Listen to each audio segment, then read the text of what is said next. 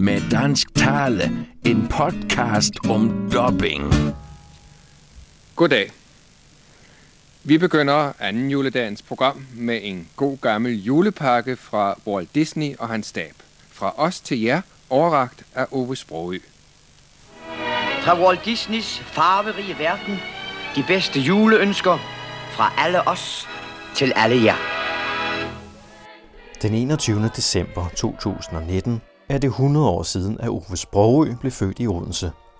Ove gik bort i 2004, men han har alligevel fyldt meget i alle afsnittene af Med Dansk Tale som en maskot, en helt, en ledestjerne i dansk dubbings historie. Vi har i podcasten talt med mange, der har kendt eller beundret Ove, og det har vi nu klippet sammen til et gratis bonusafsnit, en hyldest til Ove Sprogøe og hans stemme. De medvirkende er Jakob Stelman, Jens Jacob Tychsen, Frans Ernst, Henrik Kofod, Preben Christensen, Nisbank Mikkelsen, Lars Thiesgaard, Sonny Lahie, Morten Kronvald, Gert Fredholm og Dime Gentle, og selvfølgelig værterne Anders Vedbrun og mig, Brian Iskov.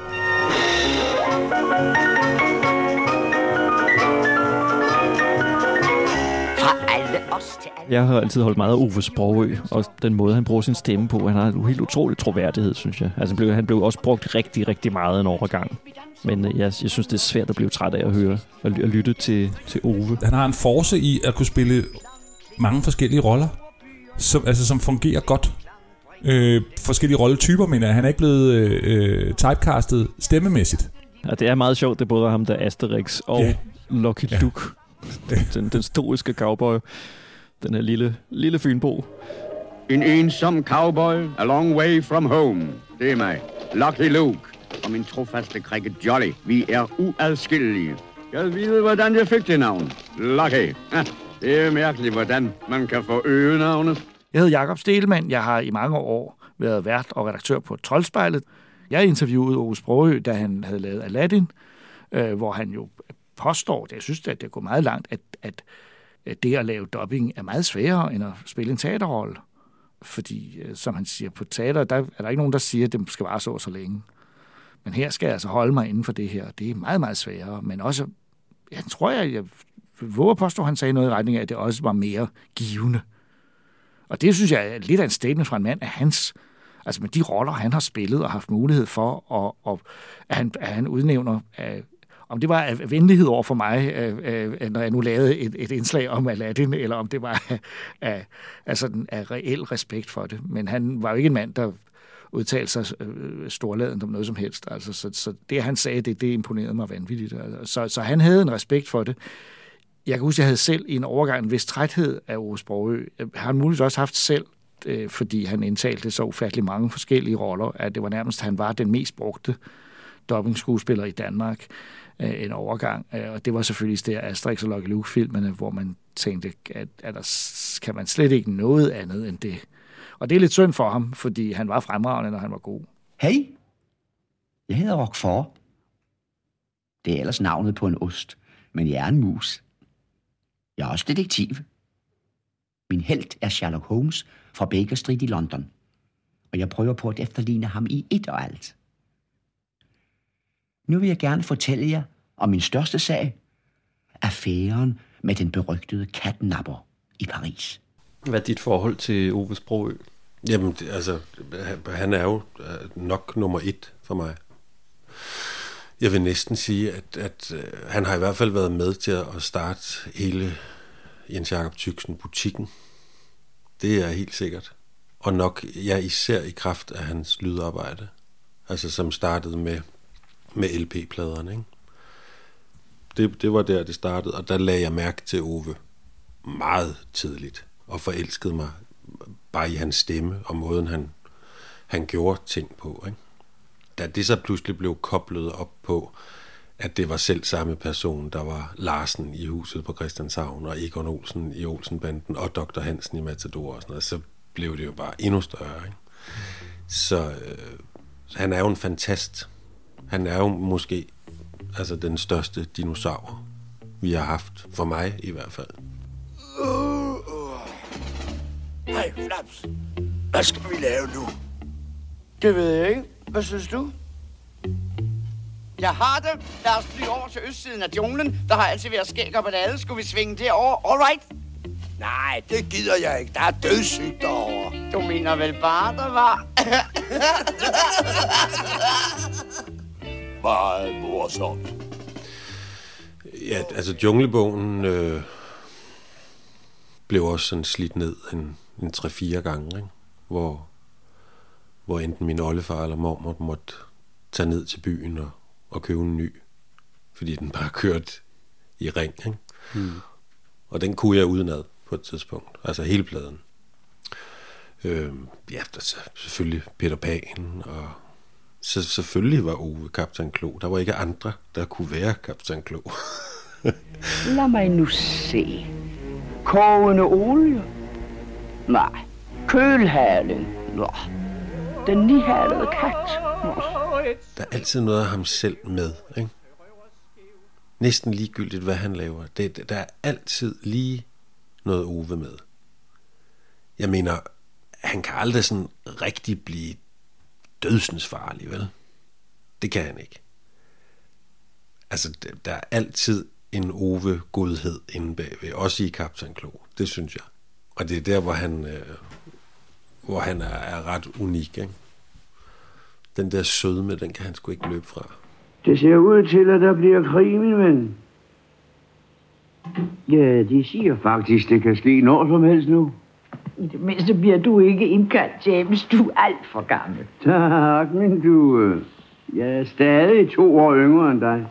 Hvis det går rigtig galt, så må vi bare smøge ærmerne op og spænde livregnen ind og tage beskyttelseshjælpen på, til det bliver vinter igen. Ikke denne gang, skat. Denne her kaldes Big Bang-teorien. Det hele er udarbejdet af geniale videnskabsmænd. Vi overlevede den sidste, vi kan gøre det igen. Vi tager mere ned et par bomber og slå mig ud. Ja. Altså, der er så mange andre skuespillere fra den generation og så videre, hvor man kan sidde og tage sig til hovedet og sige, ej, det er for meget, eller ej, det duer ikke det der, eller et eller andet. Altså, jeg kan næsten ikke komme på noget med Ove, hvor jeg har det sådan.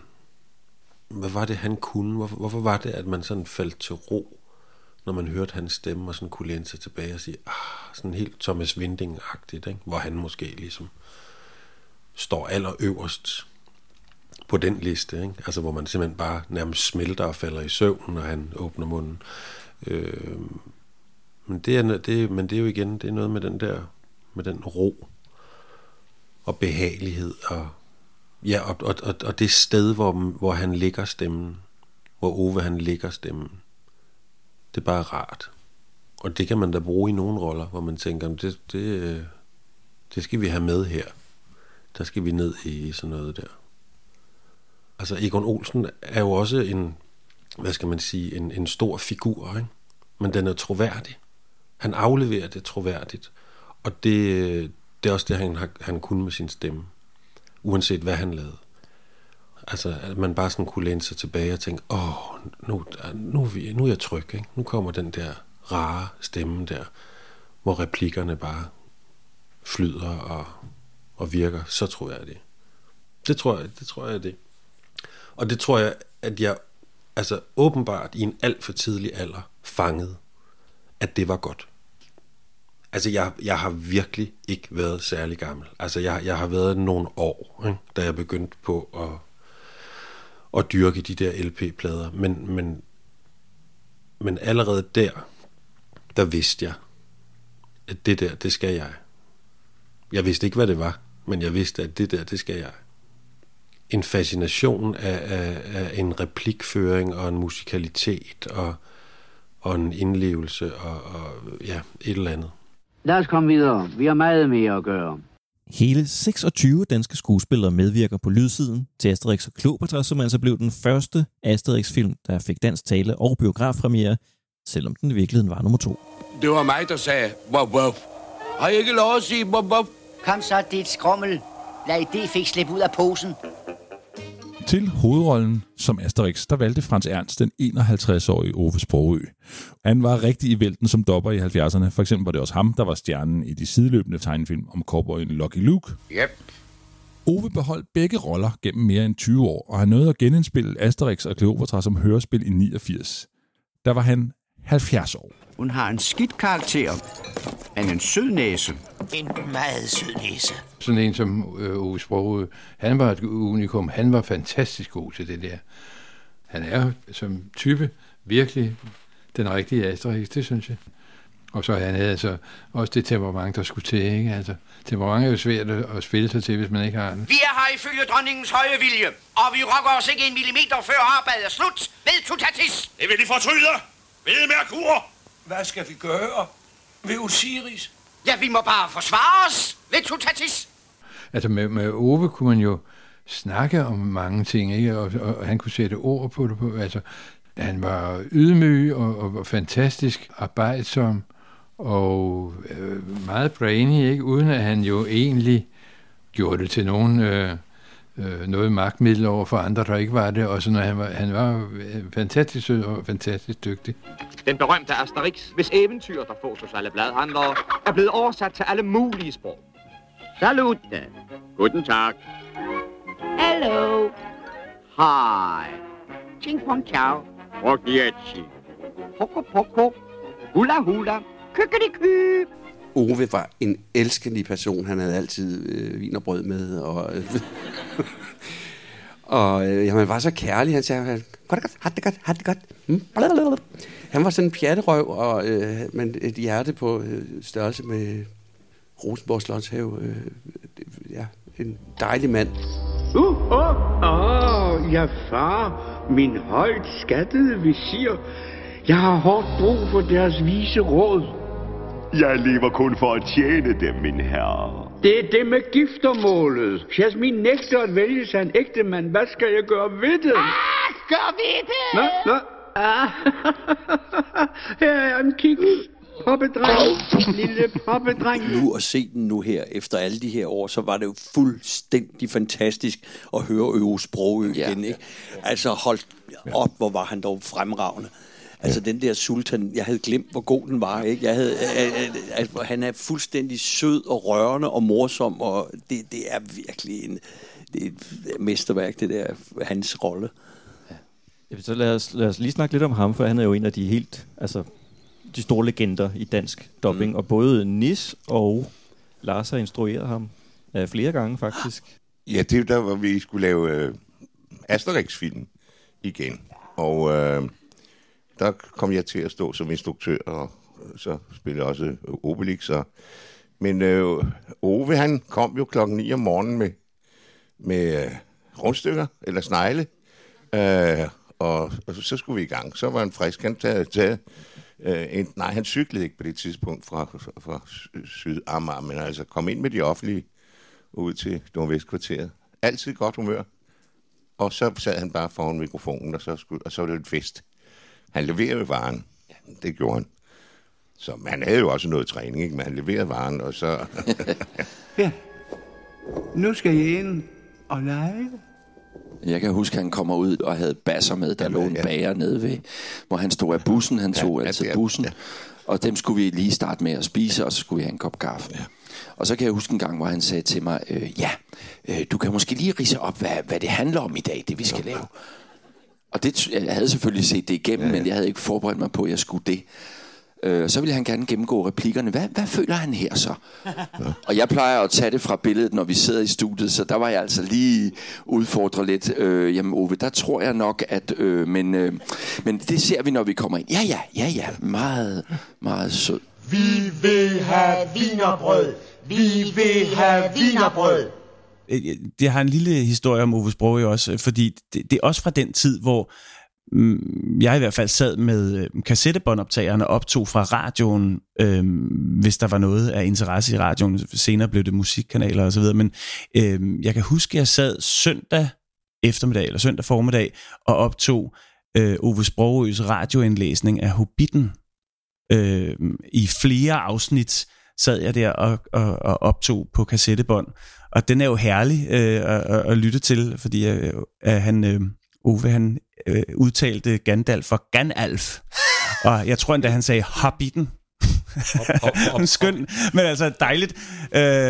Og blive i den. Dejlig introduktion til Tolkiens verden, også med den herlige stemme. Ved et mærkeligt tilfælde kom Gandalf en morgen i en fredelig verden for længe siden, da der var mindre larm og mere grønt, da hobbitterne stadig var talrige og velhavende, og da Bilbo Sækker stod uden for sin dør efter morgenmaden og røg på en vældig lang pibe, der nåede ned til hans krøllede tæer, der var nydeligt børstede. Gandalf. Noget af det karakteristiske ved Ove, det var jo hans kropssprog og hans stemmebeherskelse. Han havde en udsøgt replik, som var naturalistisk og musikalsk, og du forstod hvert ord, altså. Og det var, hvad enten han arbejdede i filmstudiet, eller han arbejdede på scenen. Han var en udsøgt sprogbegavelse. Jeg har haft det privilegium at lave mange ting med ham, både på scenen og på film, altså. Vi har lavet 25-30 film sammen, men lige så meget på teateret. Så Ove, han var en stor del af mit arbejdsliv. Smukt, ikke? Jeg vil holde min hat på, at ingen tror på det. Det med, at ønsker bliver opfyldt. Vel, det gjorde jeg heller ikke. Men jeg er jo også bare en fårekylling, der synger om det. Men nu skal I høre, hvordan jeg blev overbevist. Vi havde jo fornøjelsen af at have lavet Den forsvundne fuldmægtige, hvor det er Ove Sprogøe, der spiller hovedrollen. Ja, og den er rigtig god. Jeg kan anbefale den. Jeg har set den rigtig mange gange. Så da Nordisk Film så ringede til mig og spurgte, om jeg var interesseret i at prøve at lave sådan noget her, ikke? Så, og de havde bestemt, det var bestemt, at Ove Sprogøe skulle være med i filmen, ikke? Så sagde jeg bare ja, lige med det samme, inden de overhovedet havde spurgt mig næsten, ikke? Så jeg kendte jo Ove Sprogøe rigtig godt, så det var jo skønt at tage samarbejdet op igen. Ja. Og det er ham, der spiller Jesper Forkylling, hvis nogen skulle være i tvivl. Ja. Det er bare så godt, altså det er bare eminent af Ove Sprogøe. Værsgo, gør dig bare til grin. Så kan du måske lytte til din samvittighed. Ham havde du så ikke valgt til Jesper Forkylling? Nej, det var bestemt på forhånd. Ja. Det var bare lykkelig for. Altså det, der er sjovt, det hedder jo casting, sådan noget der, ikke? Men altså, I kan jo forestille jer, at man, inden man går i gang, så tænker man Ove Sprogøe, som netop er sådan en lille netsperson. En meget elegant mand. Sådan.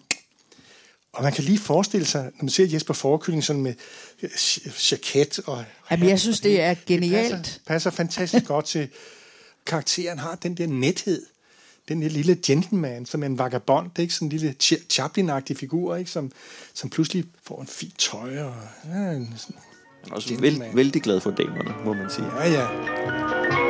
Fra alle os til alle jer, de bedste juleønsker. Vi håber på, at I må få de rare ting, I ønsker omkring det flotte. Hvert år til jul, når jeg ser den der From All of Us to All of You, så mindes jeg jo de glade dage der i lydstudiet med nogle af de skønste skuespillere. Den kære julemand. Det var efter, vi havde lavet filmen, så kom det der med juleshowet, og så spurgte dem, jeg ville være med til at lave det, og det sagde jeg selvfølgelig ja til. Og derfor har vi så igen Ove Sprogøe, der er Jesper Forkylling, som er ligesom vært i, fra alle os til alle jer, fra alle os, eller hvad det nu hedder på dansk. Ikke? Fra alle os til alle jer. Glædelig jul. Med Dansk Tale vender tilbage med flere afsnit i 2020. Vi ønsker jer alle sammen en glædelig jul. Yep.